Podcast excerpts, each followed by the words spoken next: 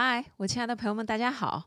现在是北京时间礼拜天的上午十点半左右。我现在呢人在出差，我现在在香港。然后我今天早上起来了之后，我就先去酒店楼下吃了早饭。我今天没有吃到十分饱，因为我今天要录播客，所以呢，我大概吃到了七八分饱的样子。喝了一杯咖啡，搞了一小碗燕麦粥，然后吃了两块华夫饼，还有一大份的沙拉。总之呢，吃的我是非常的开心。今天呢，已经是我出差的第六天了，我的感觉就是这六天真的过得非常快。今天呢，刚好是母亲节，先在这里呢，祝全天下所有的母亲母亲母亲节快乐。母亲绝对是这个世界上我觉得最伟大的一种身份。所以呢，正在听播客的你，如果刚好也是一个妈妈的话，祝你母亲节快乐，一定要记得天天开心。然后今天也记得给我们自己的妈妈打一个电话或者发一个简单的祝福。我呢，今天早上给我妈比较简单的转了五二零作为意思意思的一个小红包。然后呢，刚好过两天，我是给我爸妈买了机票，帮他们订了酒店，让他们过来香港。因为我爸妈现在退休了嘛，然后已经很久没有出去玩了。我爸是几乎，我爸是从来没有来过香港，所以刚好趁这次机会让他们过来玩。因为我中间刚好有一天是休息的，可以陪他们逛一下。所以呢，我今天就简单给我妈发了一句祝福，然后我说等你们到了香港，我们去吃好吃的，就这么简单。前两天刚好有听友问母亲节送妈妈什么比较合适，其实作为我来说，我们作为小孩，对妈妈来说永远都是小孩，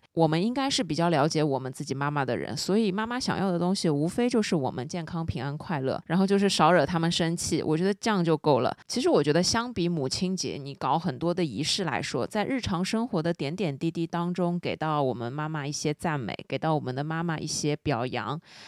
一些关心，这才是更重要的。当然，我以前也给我妈搞过什么买一束花，搞一个那种特别的东西，帮我爸去订点礼物啊什么。但是这种仪式感的东西，你每年都这样做也没有惊喜了。但不管怎么说，在母亲节当天，妈妈肯定是会有一些期待。所以我觉得，简单的发一句祝福，打一个电话，这些其实你自己发自内心的问候，发自内心的祝福是更好的。所以今天呢，刚好想借着母亲节这个机会，跟大家分享一个主题，叫做“妈妈教会我的人生哲学”。今天呢，根据我自己的经验，跟大家分享一下我妈教会我的一些人生的道理，教会我的一些非常重要的事。我觉得这些事情其实构成了我对这个世界的认识，也构成了我长大之后、成人了之后，开始有自己的思想了之后，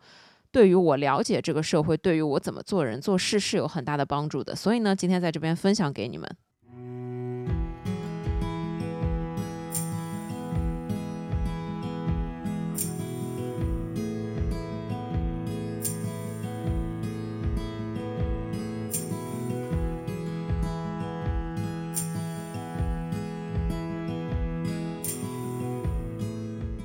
首先，第一件事就是做一个善良的人。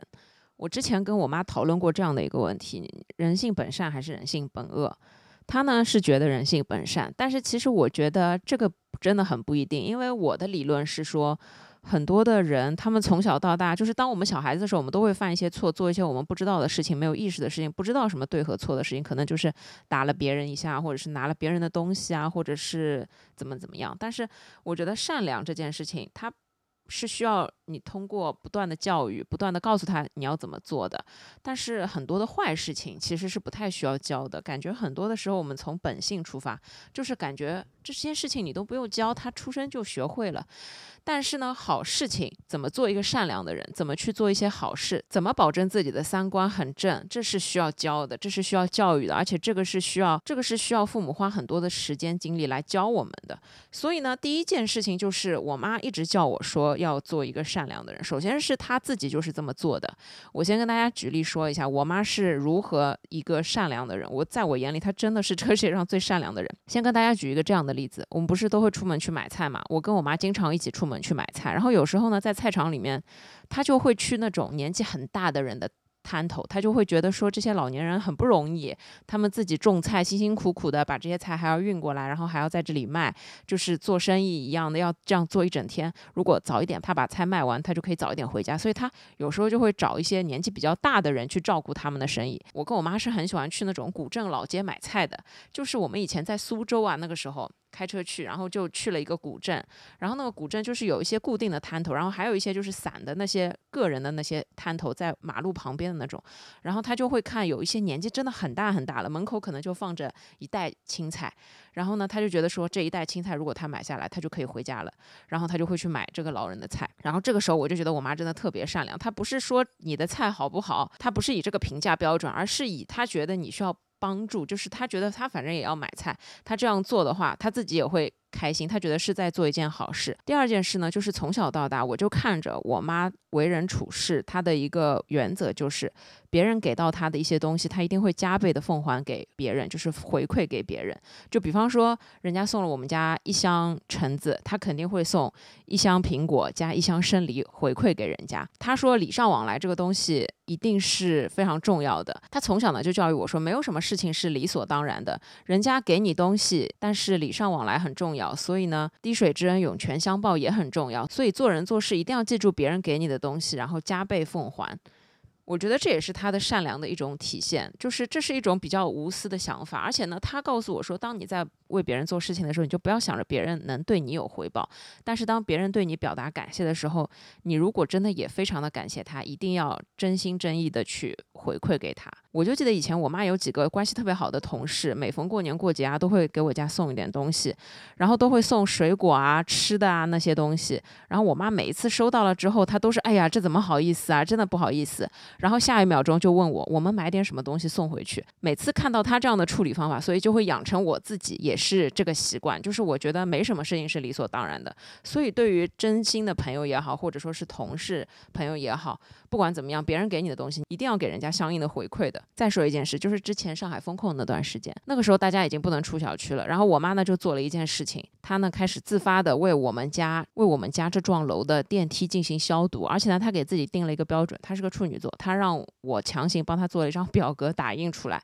然后贴在外面，每天消毒。三次还是两次，反正就是早中晚各一次，还是上午下午各一次，我现在有点不记得了。家里当时备了很多的消毒水和酒精、酒精棉花这些东西，他就拿着这些东西，每天先戴着手套把那个消毒片泡好，然后呢去擦那个电梯的按键啊、门啊什么乱七八糟这些东西，非常认真的擦。后面不是有居民楼的群吗？我妈就会在那个群里面跟大家分享说，她会上午下午进行一次消毒，请大家放心的使用。然后大家都纷纷表示感谢。刚好呢，有几个邻居，他们就是家里面没有消毒的任何东西，也没有酒精棉花，也没有任何东西。我妈就说，我们家里有很多，我到时候给你们分一点。就在这个时候，二楼呢有一个老奶奶，她家里面有一个罐子是可以装酒精棉花的，但是已经用完了。然后我妈呢就非常热情的把那个罐子带到了家里面，帮她装那个酒精棉花，再给她送回去。后面我们才知道，这个老奶奶其实呢是无症状感染者。但他就是一点征兆都没有。最后复盘的时候，我们才发现可能是这个情况传到了这个病毒。但这件事情的起因，起因就是因为我妈是一个非常善良的人，去做了一件很好的事情。但后面你要问他说后悔吗？他很后悔，说连累了我跟我爸。但是我一直觉得说这又不是一件你的错，而且这个出发点是一件大好事。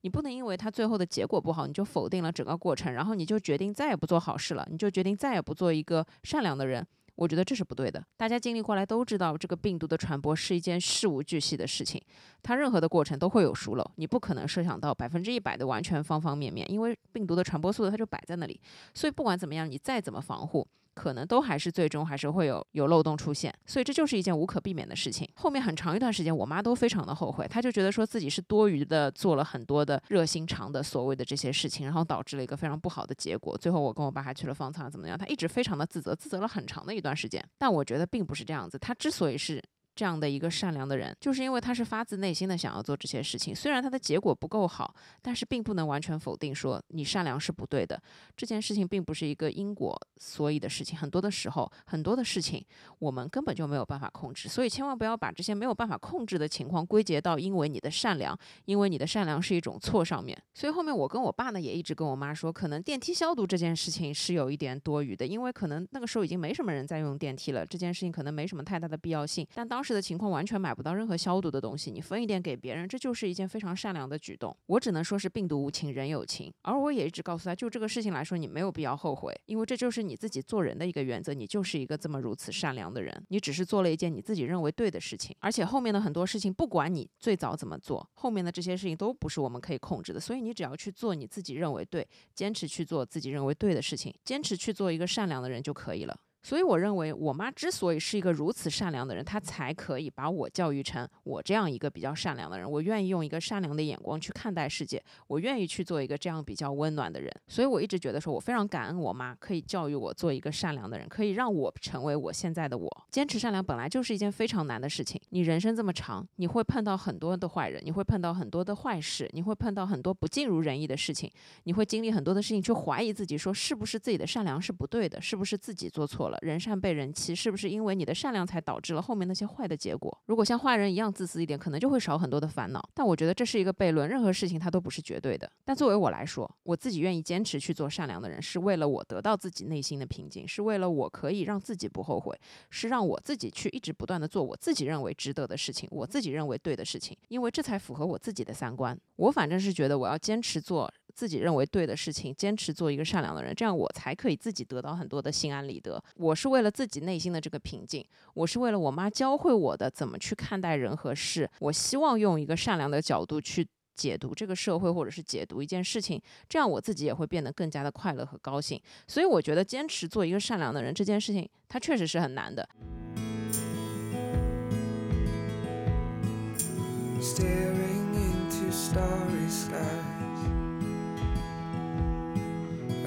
Chasing shadows with our minds 第二个，我妈教会我的人生哲学呢，就是做人，你可以做那个先付出的人。这个是什么意思？就是我妈是一个特别会为别人付出型的人，她呢一直是一个先人后己的人。当然，这个就是在家人的这个范围里面，我妈一直挂在嘴边，就是为家里人多做一点事情都是值得的。为家里人多做一些事情又有什么呢？不要太过于计较自己的付出和自己的奉献。我那个时候经常跟我的朋友讨论，为什么我们现在看到的所有妈妈跟我们自己的妈妈。这两代人可以差距这么的大，我们探讨到最后就是我们现在的人都比较的爱自己，我们都知道要更爱自己一点，因此呢，我们在很多的事情上面会先考虑自己的感受。我当然不说这里是对还是错，我觉得这个都是要看事情的。我觉得你保持自我，做一个爱自己的人，这肯定是对的。但是作为母亲这样的一个角色来说，我觉得如果你是一个母亲，如果你是一个妈妈，不是说一定要有奉献精神，但是我觉得说我们的妈妈之所以这么伟大，就是因为他们有。无私的奉献的精神。我那个时候跟我的朋友讨论，就是我们的妈妈，他们几乎包揽了家里所有的那些最苦、最累的事情、最繁琐的事情、最吃力不讨好的事情，甚至就是最微不足道的事情。但是他们每天日以继夜，每天每天重复的去做，这就是一件非常伟大的事情。而我们现在就会因为很小的一件事情，都会觉得这个要么你做，要么我做，就会有这样一些非常细碎的小的这些琐事而产生的各种争吵。其实它的。归根结底的核心都是因为我们每个人都是自私的，但是因为作为我们的妈妈来说，就拿我妈来说，她就是一个我觉得非常伟大和非常有奉献精神的人。我妈一直就是先人后己，比方说她今天烧了。非常好吃的一道菜，他永远都是先给我们夹，先让我们吃，先让我们满足。比方说，如果今天他烧的是一个带壳的虾，我爸说要吃虾，然后我说我要吃虾，他就会帮我们剥虾，但是呢，他都不会剥自己的那一只，他可能就是给我爸剥个四五只，给我剥个四五只，问你们还要吗？不要了哦，那他可以给自己剥一只或者怎么样，就是这些事情都是事无巨细，但是你可以一直感受得到他是一个非常有奉献精神的，就这些事情太稀松平常了，他每天发生在我的身边。我可能都留意不到，但是当我开始回想的时候，这些点点滴滴全部都综合的体现出来。我妈就是一个非常有奉献精神的人，而她一直挂在嘴边的一句话就是：“你为家里的人多做一点事情是应该的。”她不会觉得这是一种怎么样的付出，她不会去放大自己的这种付出，她觉得这个就是理所当然的，这个就是她应该为我们所做的。但其实作为我女儿来说，我很希望她能想到一点自己。但是呢，正因为有我妈这样无私的奉献，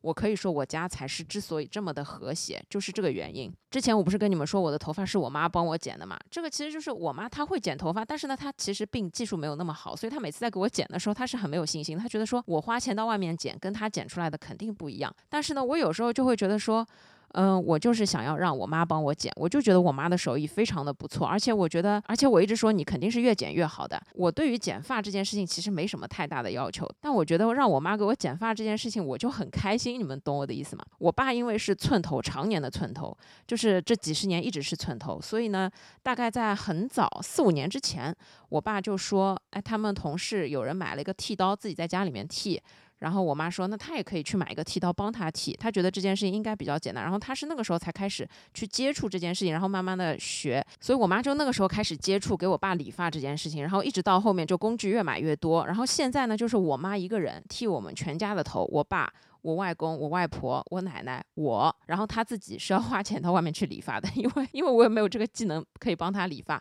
就之前在家里面待很长一段时间的时候尝试过，但我真的觉得我剪出来跟狗啃一样，我觉得没必要。就他小区门口随便剪一剪，真的都比我剪出来的要好很多。我觉得这是一个生活当中非常令我幸福，就是有幸福感的一件小事情。因为首先这个的底层逻辑就是因为它的出发点是因为爱，所以呢你并不会对他有过高的要求。我每次只要想到我妈给我剪头发，我这件事情我就很开心，你们知道吗？而我妈呢，整个就是在帮我们剪头发的整个过程当中，她其实是能感受到一种叫付出的快乐，这就是他一直所说的。他为我们做一些事情，他苦一点，他累一点，他都没所谓。但是呢，他要看到我们开心，他希望我们满足，这个就是他最大的一个成就感的来源。所以呢，我妈就教会我了一件事情，就是你可以先付出，就是在任何的情况之下，比方说我把这件事情带入到工作当中，我妈也一直告诉我说，你多做一点没关系，你多学一点东西也没关系，可以先付出，并且就是当我后面谈恋爱什么，她也会告诉我说，嗯，你给你的男朋友多做一点什么事情也都没没所谓。你为他花一点钱也没所谓，就是让他开心一点也没所谓。但是最重要的是，你们要彼此喜欢，你们要彼此爱对方，这个才是一个最重要的点。所以呢，就是从我妈身上我学会到说，付出这件事情它并不是一件不好的事情，也并不是一件你付出了就被别人占便宜的事情。其实不是。我回想了一下，其实我也是一个比较典型的愿意为别人付出的人，不管是朋友也好，或者是以前谈恋爱的对象也好，或者就是家里人也好，我一直也会觉得付出这件事情并没有什么，而且你在付出当中中一定会。有收获，我觉得我们现在越来越提倡自我，越来越提倡自己要过好自己的生活，越来越提倡自己一定要爱自己，这件事情也是对的。但我觉得付出也是对的。因此呢，就是我总结了一个论点，就是我认为付出和自我其实它是可以同时拥有的。在很多其他的关系里面，其实也是一样，包括家人，包括朋友。而且我妈这个人，她真的就是付出的时候是完全不求回报的。就据我所知，她给我们家至少五个亲戚介绍过工作，就是。当然是正儿八经的那种介绍工作，而不是什么托关系、开后门的那种，就是正儿八经的。他觉得你比较对口，然后让他正常的投简历、面试，刚好有这样的求职机会。他们当初都非常顺利的进入了工作岗位，但是后面都因为个人的原因，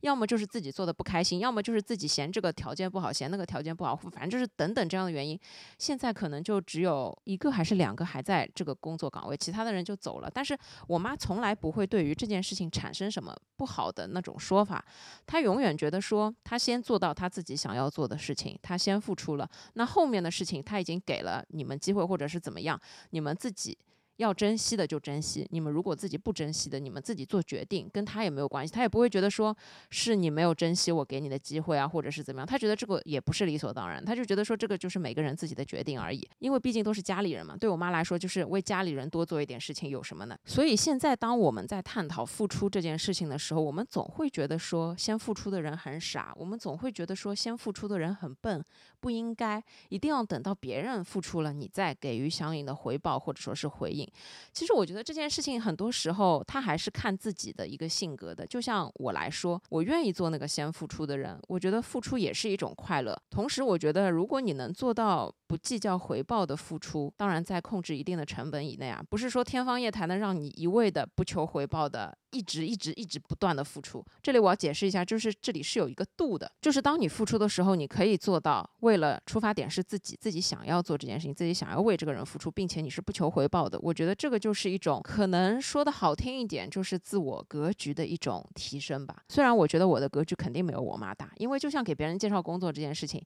你说不干就不干了，我肯定会觉得很生气，我肯定以后你找我帮忙，我肯定再也不会帮了。但是我妈就不是，我妈就会选择原谅，或者是我妈就会觉得说。这个也很正常，这个就是别人自己的选择。然后后面人家又有事情找他了，他又啊又会帮人家想办法怎么样？我觉得这个就是我妈，她的格局真的就是比我大。拿我自己做人的原则来说，如果我帮过你一次或者两次，最后的结果都不是很好，你下次再来找我帮忙，我肯定就不会帮了。我妈的其他的付出呢，真的还是体现在方方面面，包括做家务，包括买菜，包括洗菜挑菜。只要我妈在家里面。双休日早上我起来，她一定是在厨房。我觉得相信大部分的人都会有这样的体验，就是。过年那段时间，或者说是平时早上，妈妈总归是去一趟菜场买菜回家，然后就整个人泡在厨房。等到吃好饭了之后，又泡在厨房洗碗啊、收拾啊。下午玩个一会儿会儿的手机，然后又要开始准备晚饭了。我觉得，对这个就是我们可能传统意义上的很多象征性的妈妈，但是也有很多爸爸现在是会烧饭啊，怎么怎么样的。这每个人家里的情况是不一样的。但是我家来说，就是现在我爸妈呢，他会有一些分工，但是我觉得还是我妈承包了大部分、绝大部分百分之七十五到百分之八十家里面所有的家务。我爸可能分担的就是一些。打扫厕所啊，这样子浇浇花啊，就是这一类的。包括就是我爸现在炒一个菜，其实也是我妈先帮他把菜洗好、挑好、切好，放在那里，然后我爸就是直接走进厨房表演一下、烧一下。但是呢，我妈从来不会有怨言，她每次都会说：“哎呀，你就进来炒个菜，我其他事情都帮你做掉了，你当然轻松。”但是她也不会有过多的抱怨，也不会因为这个事情不开心。每次我问她，我说你这样累不累的时候，她就会说：“哎呀，多做一点就多做一点吧。”他觉得说你爸现在能炒菜了，已经很好了，已经是一个非常大的进步了。要表扬他，要多赞美他，要多鼓励他。所以他觉得多做一点真的没什么。每次这个时候，我就会觉得啊，我又受教育了，就是我要向他多学习。我不知道当我以后有一天可能成为一个妈妈的时候，能不能做到像他这个样子。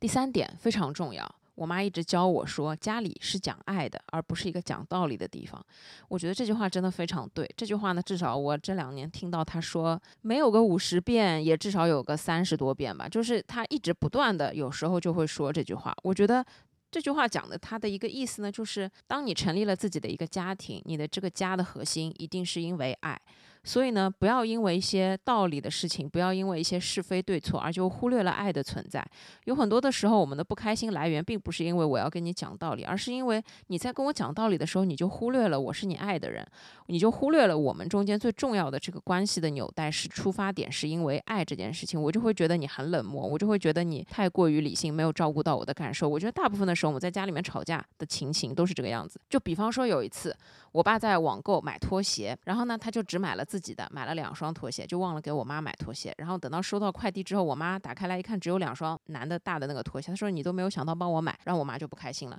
然后这个时候呢，我爸就说：“啊，那我再给你马上下单，再重新买。”我妈就就会嘴硬说：“啊，不要了。”然后我妈就会因为这个事情不开心嘛。你要说这种事情有对错吗？其实我觉得这种事情是完全没有对错的。我在网上看到一个我喜欢的东西，我就直接买下来了，这非常的正常。因为我喜欢的东西不代表你也喜欢。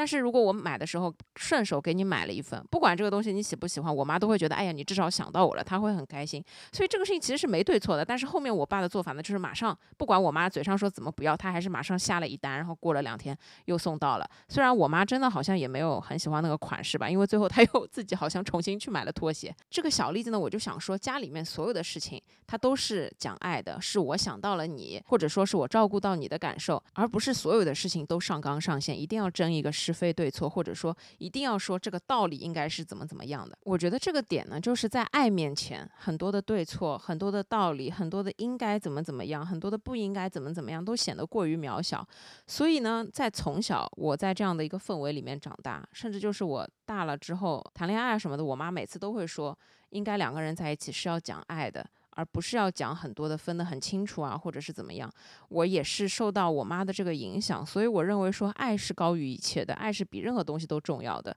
所以这也导致了我可能对于关系的要求会有一点高，因为我觉得爱一定是所有东西的基础。因为我爱你，我可以不计较为你付出，我可以不计较为你花钱，我可以不计较你这些事情没有做到位，或者是怎么怎么样。我觉得这里也是一个养成我自己价值观比较重要的点，就是我认为爱是高于一切的。所以呢，我在碰到很多人的时候，我觉得。说如果这个人要跟我把钱算得很清楚，那我就会想说他是不是把钱放在爱的前面？如果这个人上来要跟我讲很多的大道理，或者是怎么怎么样，我就会想说他是不是一个非常非常极端理性的人，会把所有的标准准则也放在爱的前面？所以我会觉得说我要找到一个跟我一样把爱看得比其他东西都重要的人，我才可以真正的进入一段关系或者怎么样。那这个点呢，对于我来说，在我长大了以后，我现在觉得说在家里面确实是讲爱的。但是道理呢也不能不讲，但你不能所有的事情都讲道理。我觉得还是要看事情的大小。有一些事情我们要讲道理，但是有一些很小的事情，我们要去做包容对方的人，我们要去做把爱放在前面的人，为了彼此的感情更加坚固。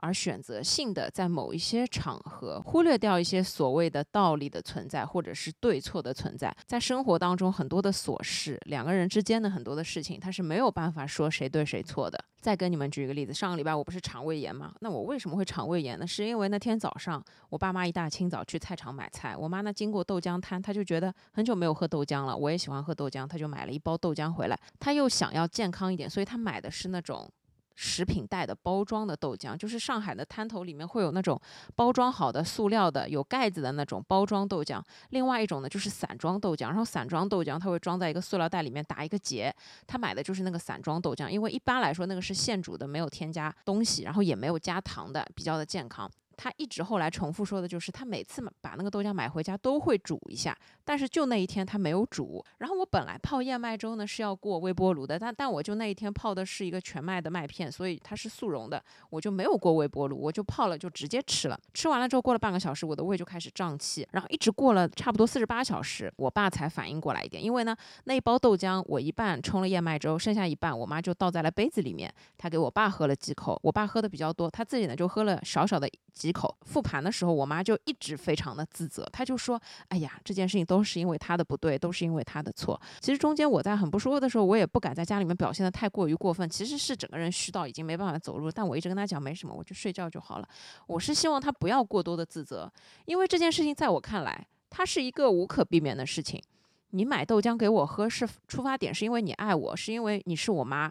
你要对我好，你知道我喜欢喝豆浆，所以你去买了豆浆给我喝。那我早上爬不起来，如果不是你帮我去买新鲜的豆浆，我根本就喝不到这个豆浆。生的豆浆肯定是喝了会拉肚子的。但是像这个豆浆，我并不认为它是完全生的，所以我跟我妈说，这个其实问题在于店主，只有摊主他知道这个豆浆到底有没有煮熟过。然后后面我妈。又经过那个摊子，就去问那个老板。那个老板说，这个豆浆是煮过的，可以直接喝。但我们也不知道为什么，我们喝了之后就有这么大的反应。但是我妈完全没有跟老板提 肠胃炎的事情，因为我妈觉得这个事情就算了，不要跟人家计较了，对吧？我觉得这个点就是因为我妈很善良。后面我一直跟我妈说，就是这件事情它本质上是不可避免的。你出发点是为了我们好，但是呢，你不能把所有的错都怪在你自己没有去加热这件事情上。你不能因为你少做了，或者说你没做的什么事情，你就开始自责。但你本来是做了一件完完全全的好事，而且出发点是因为你对我们的爱，所以我觉得这种事情是无法避免的，它没有任何的对错可以讲，你也不用。我觉得发生了就是发生了，我们好好的解决问题。所以等我们全都好了之后，我就跟我爸妈说，还是要把自己的身体搞好。希望你们的肠胃可以跟我的肠胃一样的健康，就是真的有什么问题了，马上就有反应，这是这是身体健康的一种表示。那你们的现在反应速度比我慢，新陈代谢啊各方面肯定也都比我慢，那我觉得你们还是要加强锻炼，吃的好一点。就尽量把自己的身体还是巩固好，我觉得这个才是最重要的。所以你看，像这样的一件琐事，像我妈就会很自责，但是其实在我看来，就真的没有必要很自责，因为它就是一件不可避免的事情。而且你硬要说这件事情的错在哪里，我并不觉得这件事情有任何的错。摊主说他天天卖这个豆浆都没有人拉肚子，那为什么我们一家人喝了就拉肚子了？我说你千万不要觉得这是你自己的问题，大不了我们以后不喝这个豆浆了。而且你要知道一点。我跟我爸不会因为这样的一件小事，不会因为你买了豆浆我们拉肚子这件事情就怪你，我们依旧还是会爱你的，无论发生什么事情都不会改变我们爱你的这个事实。我觉得我讲的非常好，但是讲完之后我妈翻了我一个白眼。关于这一点，我还想再举一个例子，就是家里是讲爱的，不是讲道理的，也不是讲这件事情应该谁做而不应该谁做。这个是我妈一直在告诉我的一件事情。有时候我周末早上醒过来，我就会发现，怎么怎么洗菜的也是我妈，烧饭的也是我妈，烧菜的也是我妈，洗碗的也是我妈，洗衣服的也是我妈，晒衣服的也是我妈，收衣服叠衣服的也是我妈，打扫房间的也是我妈，拖地板的也是我妈。所有的事情事无巨细都是我妈来做。我好像看不到我爸做了些什么样的事情。我有时候还会跟他抱怨，我就说你把所有的事情都做了，那我爸当然也没。事情做，然后我妈那个时候每次都会回答我说：“家里面是讲爱的，不是讲谁应该多做，或者是谁谁应该少做。”而且她会跟我说：“你爸现在也做很多的事情，比方说他早上帮我一起去买菜啊。”比方说他每个月出很多的生活费啊，比方说什么灯坏了他会去修啊，就是他说他会做很多男人应该做的事情，那他就做很多可能他比较擅长做的事情。我觉得每次听到这个，我就会觉得说本来会有一点不平衡，然后我也就没有不平衡了。反而有时候我妈是不会差使我爸的，反而是我会差使我爸。其实我觉得我也蛮好笑的，就是有时候我自己不会动手做，但就是我会差使我爸。我会很讨厌拿快递这件事情，然后有时候快递滞留不是还要。付超时费什么的嘛，我就会让我爸帮我去拿，让他付那个超时费。然后我爸有一次很搞笑，去帮我拿快递的时候，我说那个保管费应该是五毛钱，我爸说我付了五块钱啊。然后后面我才发现他买了个包月会员，我说啊好了，那这个月就可以一直不断的滞留快递了。就我有时候。因为我自己懒，然后我就会让我爸帮我去拿快递。但是我爸就是拿快递啊、倒垃圾啊这种事情，他是。很喜欢做的，很乐于去做的。就我觉得每个人都有自己喜欢做的家务的一个种类，对吧？就发挥好就好了。然后我很讨厌拆快递，我真的我每次都是让我爸去帮我取快递，完了之后我说你帮我拆好，然后把垃圾扔掉，一条龙。就我觉得我有时候也是有一点，就是怎么讲，小小的任性。就我虽然不太作，但是像这种事情，承认我是有点作的。就是我妈不会差事我爸做很多的事情，反而我会差事。我就说，哎呀，老爸，你可以去洗一下马桶了，你很擅长洗马桶，你之前把马桶洗得非常的干净。然后我爸就会去洗马桶啊什么的，所以有时候我妈一直就是说，她是把爱放在所有的事情前面，把爱作为所有事情的原则。就是她喜欢买菜、烧菜、挑菜吗？肯定不喜欢啊。就是挑菜、捡菜这件事情是我世界上最讨厌的事情。所以我一个人生活，你们看得出来，我所有买的菜都是不要挑的，都是那种去根、洗一下就搞定了的。什么荠菜啊，就是那些要挑的菜，我从来不会买。然后甚至就是有很多的菜，我妈可能会挑，就比方说豆芽，她会一个个去根。我就不是的，我拆开包装直接水煮了吃了，我觉得根也可以吃，就是我是这样的处理方式。但是你要这样去想，我们的妈妈都承担了很多不应该做的事情，他们就是每一天都在做，没有人规定他们一定要做的事情，但他们每天都在做。他们不是喜欢做这些事情，而他是为了我们，他是为了家里的人，他是为了我们每一个人吃的时候开心满足，他们才去做这些事情。就拿我妈剥虾仁这件事情来说。他喜欢去菜场买那种带壳的虾，然后自己回来剥成虾仁，然后呢，他再一个一个把虾线去掉，这是一个非常繁琐的工作。然后他每次一买呢，都会买很多很多很多，然后分成好几包，然后给我放在冰箱速冻，这样我要吃的时候直接化出来吃就可以了。但是这个工作是很繁琐的，剥虾这件事情就很繁琐了，还要一个一个的去虾线，就这件事情真的很累。他不是喜欢做这件事情，我觉得他是乐于去做。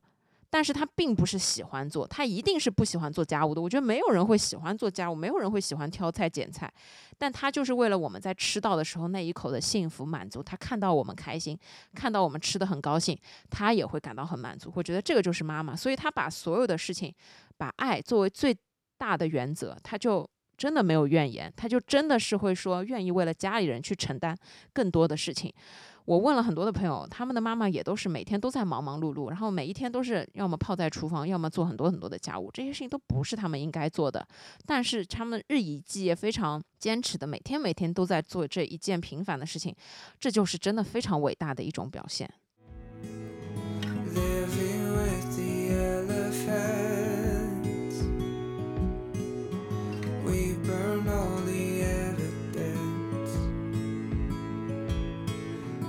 Say that i'm waste of time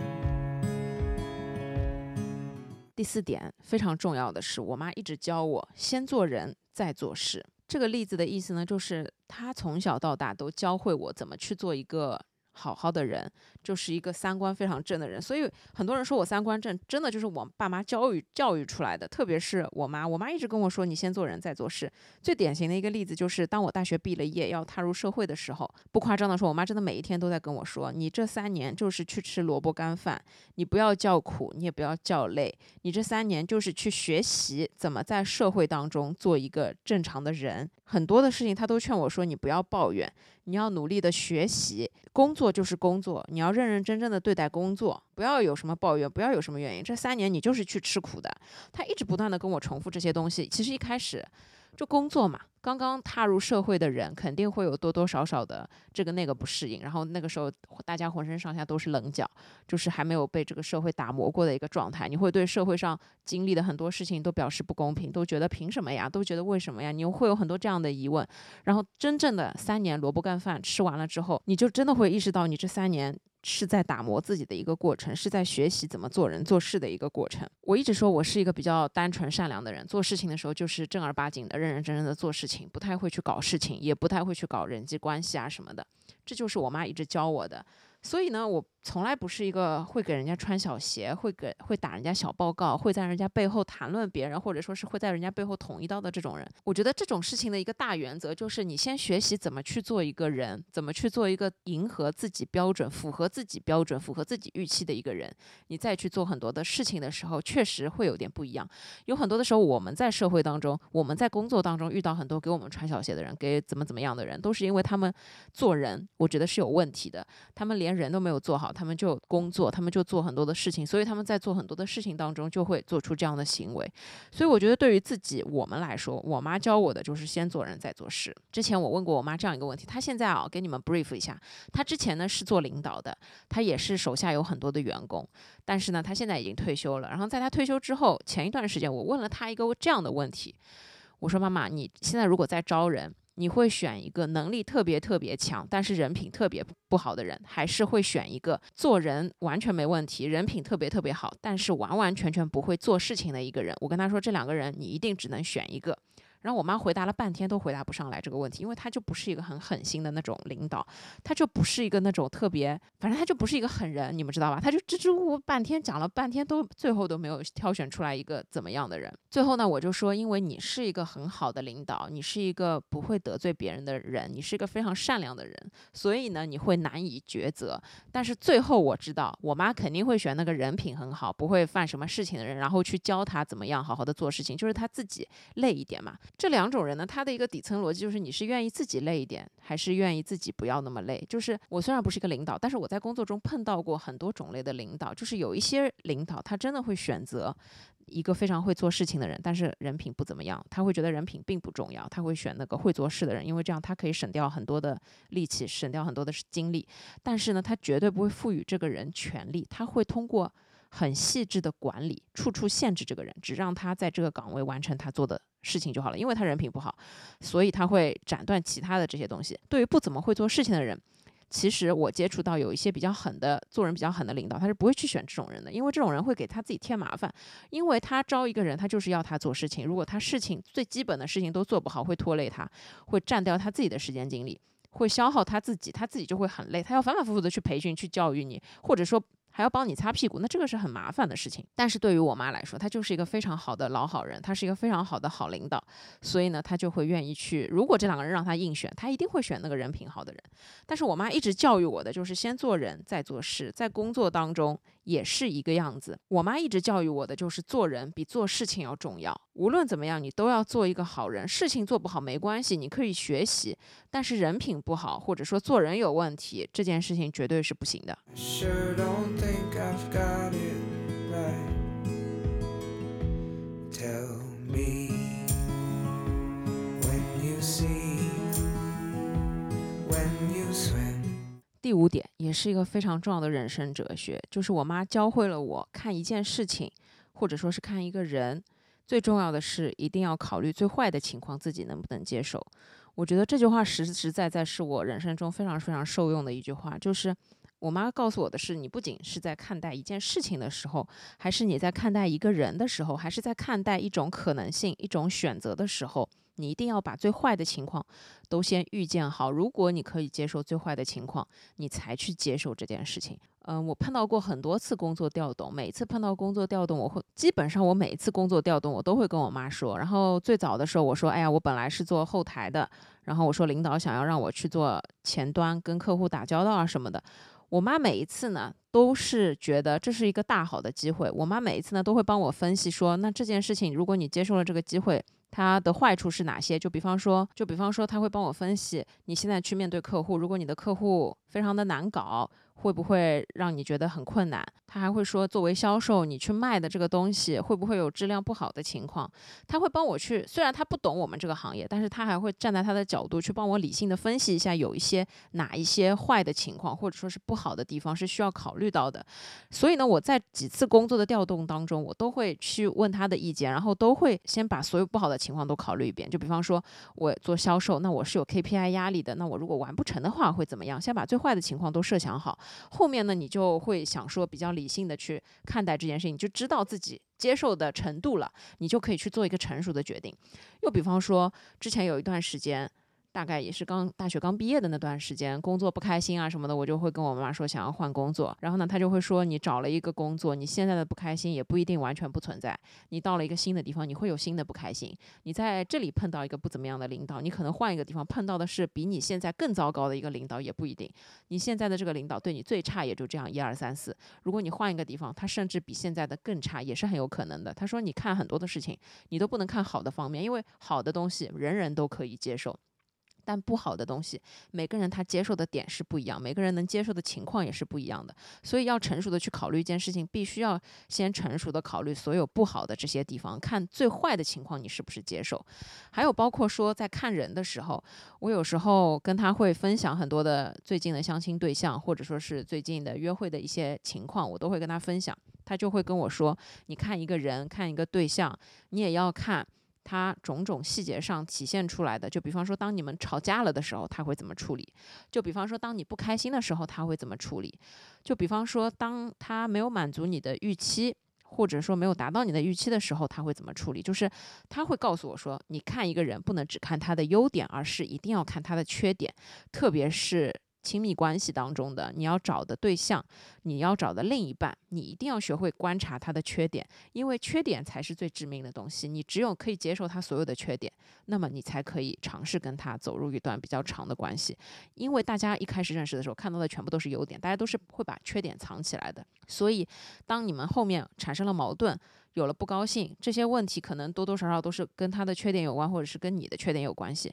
他会告诉我说，当你在面对一个人的时候，一定要去看他最差的一种情况，一定要看他碰到事情的解决的时候的一种状态，一定要把最坏的情况全部都预想到。再看你能不能接受这个人，就比方说一个人有暴力倾向，那么是绝对肯定不行的，对吧？或者说一个人如果极端自私，那他在碰到事情的时候一定只考虑自己，完完全全不会考虑你的感受，那这个也是不行的。就是所以等等啊，这里就不展开讲。但是最重要的就是你看待一个人、一个机会、一种选择，任何时候都要去看最坏的一种情况。再跟你们举一个例子，就是在我刚大学毕业的时候那段时间，我工作了不开心之后，我就会想说，那我去做全职摄影师。我说我有摄影这个技能，我会拍照，而且摄影在社会上是一种刚需。当然，可能十年前没有像现在这么的普遍，像现在这么的刚需啊。因为那个时候我已经可以开始通过拍照赚一点钱了，我就会去跟我妈说，那我妈就会直接的跟我说，她并不觉得这是一个很成熟的选择。首先，她就考虑你的交金问题；其次呢，她就说你有单子、有生意的时候，当然固然很好，但是你要考虑到如果。但凡哪一天你没有生意了，没有客户来源的时候，很不稳定，你要怎么办？你是不是会很焦虑？你是不是每天没有钱赚了，你肯定会很焦虑，你肯定会掉头发什么的。他就会跟我讲这些。那我想了一想，也对。如果我这个月可以拍到三到四单，那么可能是一个平稳度过的情况。那如果这个月一个单子都没有，那我这一个月要怎么办？我这一个月的生活费要怎么办？我肯定会很焦虑。你看，其实当时就是听了他的这个想法，所以我就直接放弃了做全职摄影师的这个念头，而觉得这个就作为一个副业好了，赚赚零花钱还是比较靠谱的。所以就是很多的事情，我妈呢都会帮我从理性层面去直接分析最差的情况。任何事情她都是先考虑最最差的情况，这个也是我妈身上的一种特质。我不能说他是一个悲观主义者，但是他看待很多事情的时候都会先考虑不好的地方。就比方说，我跟我妈说：“妈妈，走，我带你去美国旅游。”她直接就会上来说：“那碰到坏人怎么办？” 如果碰到抢劫怎么办？他会想最差的那种情况。当然了，我觉得这件事情也是要综合的。就是我觉得作为我现在一个成熟的人，我现在有自己的思想，我考虑问题的时候，我就不会只考虑好的方面了，我会把好的方面和坏的方面放在一起衡量，去看待我到底能不能接受。就是如果他坏的方面我都可以接受，那么我可能会接受这件事情，但是我也不会事事只考虑坏的方面，我可能就是都会考虑吧。我觉得这才是一个比较折中、比较综合，然后也是一个比较客观的一种看待的方式。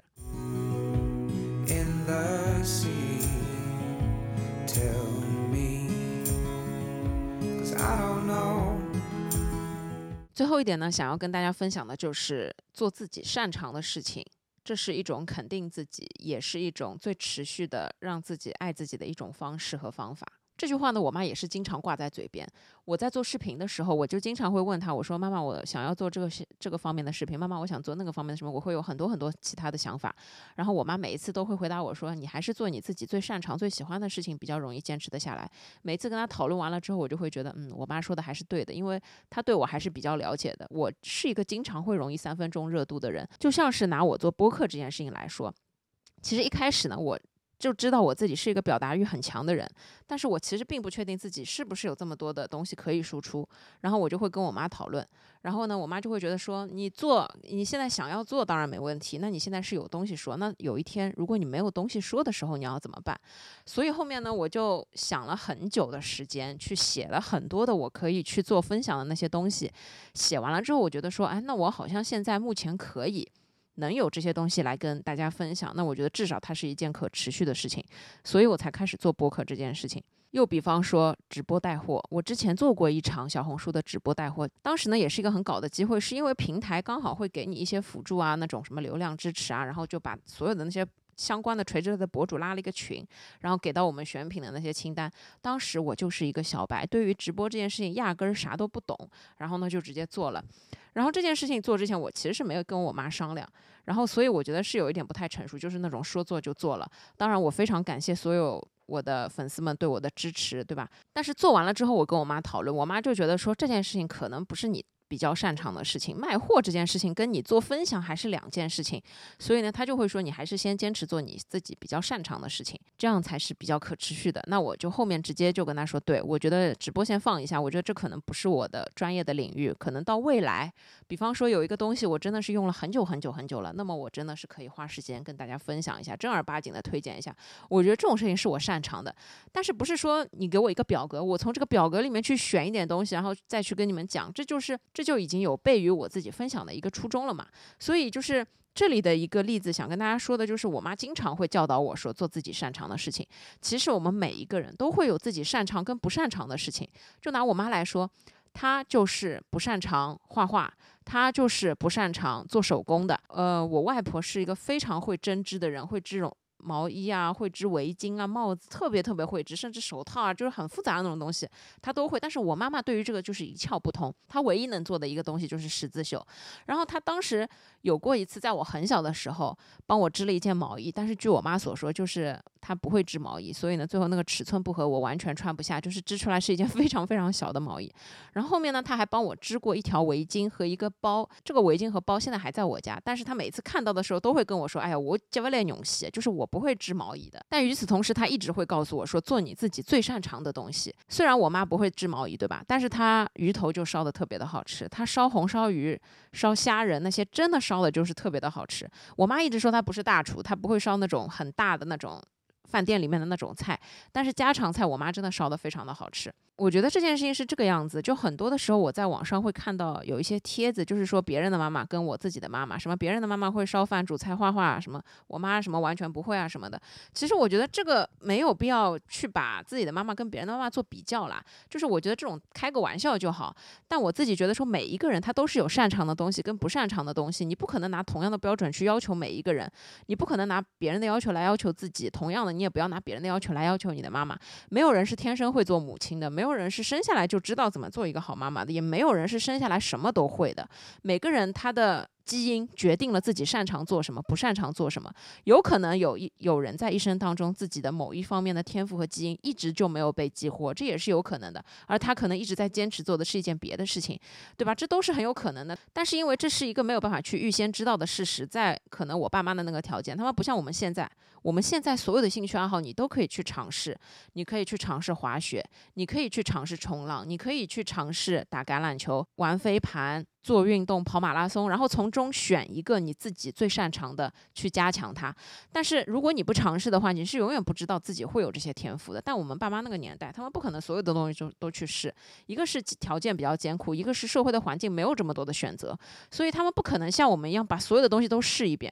我身边有很多的我们这一代的妈妈，他们给自己的小孩就是报了十几种课程，让他们去试，因为这是唯一的了解自己小孩喜欢做什么的一种方法。所以同样的，你放到我们爸妈身上，他们小时候是没有这些选择权的，他们也不可能去尝试，所以他们可能一辈子都不知道自己真正擅长的东西是什么。那么这影响我们爱他吗？其实完全不影响。我觉得，之所以妈妈是我们的妈妈，就是因为她是赋予我们生命的人。我觉得无论她是什么样子的，我们都会对她有最无私的爱，是因为是因为我们对她来说就是她身上掉下来的一块肉，所以呢，我们彼此之间都是有这样一种非常无私的连接的。虽然每个家庭的教育方法，每个人成长的环境是不一样的，但是我觉得归根结底，我们要珍惜我们自己的父母。我觉得我们就是他们的小孩。我觉得无论如何，就是我是一个比较传统的人，我会觉得说孝顺很重要，尊重父母很重要。有很多事情明明可能爸妈做错了，但是我会想说他们是我们的父母，我觉得在这个时间还是应该给到他们尊重。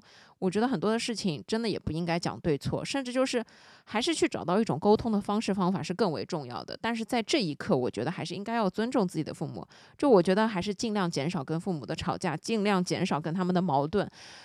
我觉得沟通的力量是很大的，很多的时候你可以靠沟通，好好的去沟通，好好的去解决问题。这是我比较愿意去选择的一种方式方法。我不愿意吵架，我不愿意有矛盾的产生。我觉得，如果我跟我爸妈有一些问题没有达成共识的时候，我愿意好好的跟他们去聊，去抛开来聊，去知道他们到究竟在想些什么。这个他说出来的东西背后他考虑的东西是什么，我也会告诉他我自己考虑的东西是是是什么。我情愿去通过沟通去达到某一种大家可以有共识的一种程度，我也不愿意去靠。争吵或者说是怎么样，我始终觉得说父母就是应该尊重的，孝顺是所有东西的前提，就是这是我觉得没有办法，我觉得这是是我自己做人的一种原则啊。所以这里就是。我觉得妈妈在告诉我，一直要做我自己擅长事情的同时，她自己其实也是这样做的，就是像织毛衣，她不会织毛衣，那她就不织毛衣嘛，她去做别的东西，对吧？她给我买毛衣好了，就是有很多的事情是可以替代的，并不是你一定要要求自己去做一件自己不擅长的事情，然后拼命的把它练习到自己非常擅长的时候，你才是真正成为了一个优秀的人。其实并不是这样，你只要去做自己的擅长的事情，你只要去找自己身上的闪光点，去好好的开发利用它，去好好的加强强化它，你就是已已经是一个优秀的人了，并不是所有的人生来就是完美的，并不是所有的人生来就擅长所有的事情，这是不存在的。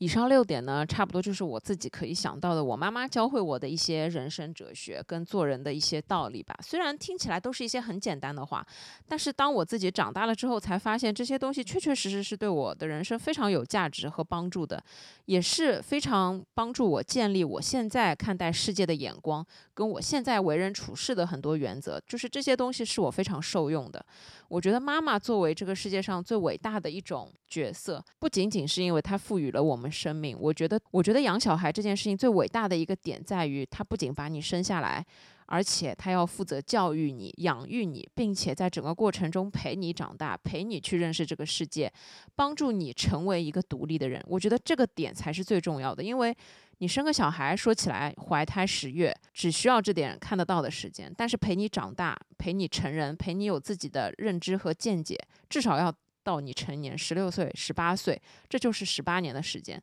在这期间，他不仅要做自己，他还要帮助你去健全你的人格。我觉得这本身就是一件非常非常伟大的事情了。所以，在我看来，养小孩他就并不是什么怀孕啊这件事情这么的简单。所以。呃，拿我自己来说，我觉得生小孩一个非常重要的前提呢，就是首先啊，我是尊重所有人的所有看法，但是我不会鼓励或者倡导任何的一种建议。我觉得这是每个人自己的事情，我们每个人要有自己的观点。但是我自己来说，就我还是想象得到我是会有小孩的那一天的。但是我自己对于这件事情的认知呢，就是我必须要找到一个非常可靠的队友，我再去做这件事情。因为在我看来，家庭是一切的根基。你只有去健全了、创建了自己的一个家庭，然后在这个家庭中去抚养下一代，你才能给到他最好的东西。我觉得小时候人的很多的事情都是会影响你的这个人的，都是会影响你的人格的建立跟你性格的养成，所以这是一件非常非常重要的事情。要么不做，要做的话，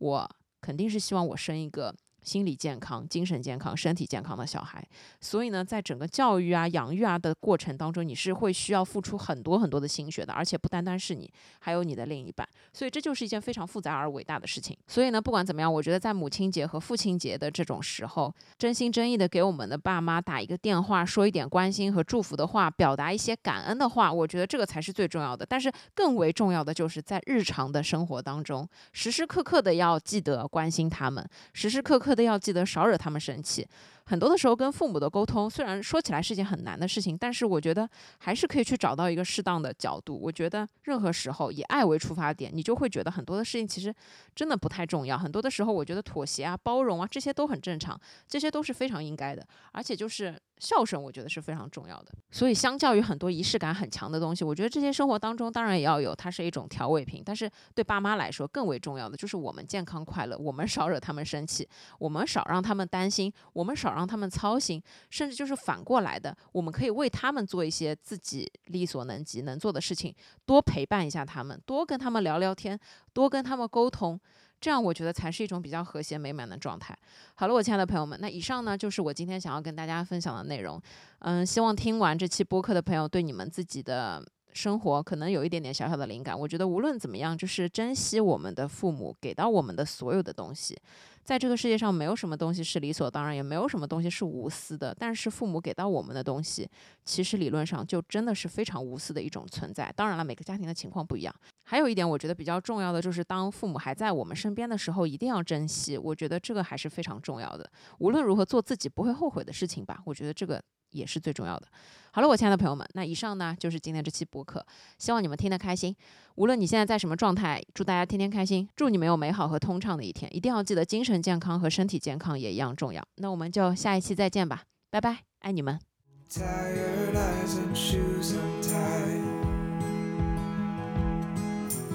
Laughing hard until we cry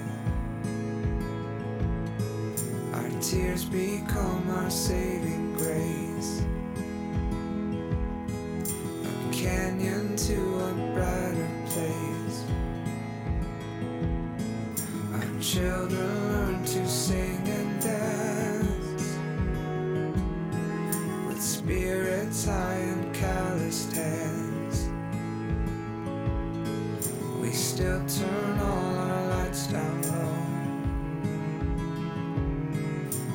still sing all our songs too slow.